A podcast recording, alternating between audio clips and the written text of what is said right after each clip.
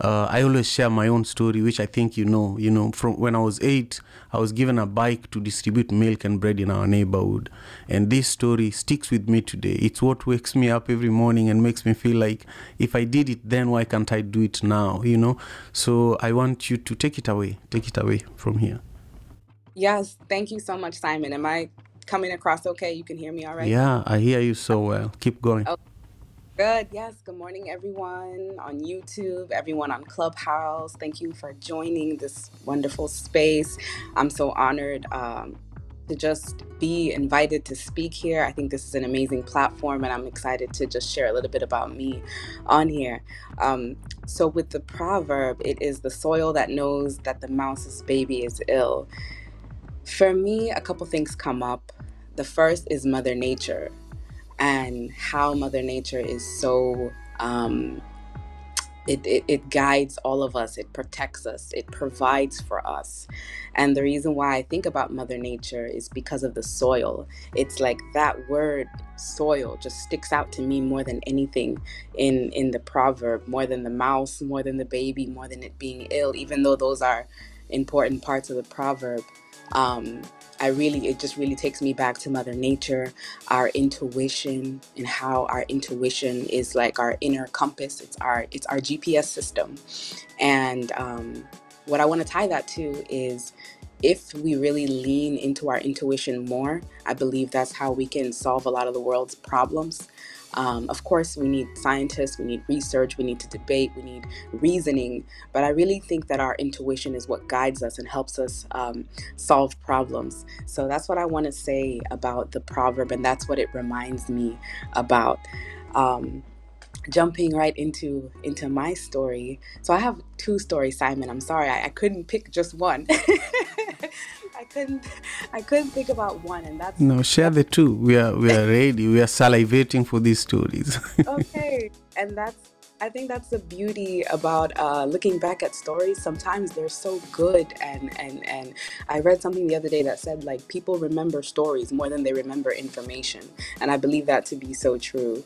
Um, so the first one about my childhood, I think about how I am the only girl in my family. I have a bunch of brothers and it's been a beautiful thing but a lot of the times people are like oh you must have been treated like a princess and i'm like no that's not the case and so being the only girl in a family and uh, growing up with a hardworking mother and everything my mother was always um, working hard at, at uh, trying to provide the best for us.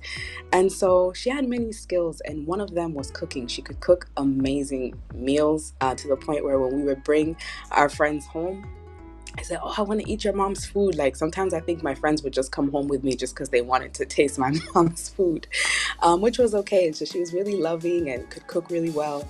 But one of the things my mother wasn't uh, too good at was doing my hair. And so from a young age, I started experimenting with um, my dolls and stuff. Of course, when I would have cousins and relatives come over, they would do my hair, and I would be so excited because I, I knew it would be a while before my hair would be done again. and so eventually, I learned how to do um, my own hair through braiding my dolls. And so one day I was home and I had the extra hair there, and I just started messing around with stuff. And I, I ended up doing what I think was a great job at just 12 years old. So my mom came home and you know i stood in front of her and, and she's like oh what's that? She kind of looked at me like with surprise. And i'm like i did my hair. And i remember just the look of satisfaction and just pride. Like she was so happy and uh, just almost proud of me like you did that? Like you know but if you know african mothers sometimes they don't always express what's in what's in their thoughts but they, they do a good job of making you feel um, what it is that they're trying to convey so i immediately felt the sense of pride. I felt the support. I felt like I, I just was so happy that I made her proud. And I was happy that now I knew how to do my own hair.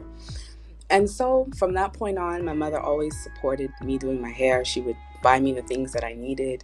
And what started as just an experiment on myself turned into now I'm doing this for other people.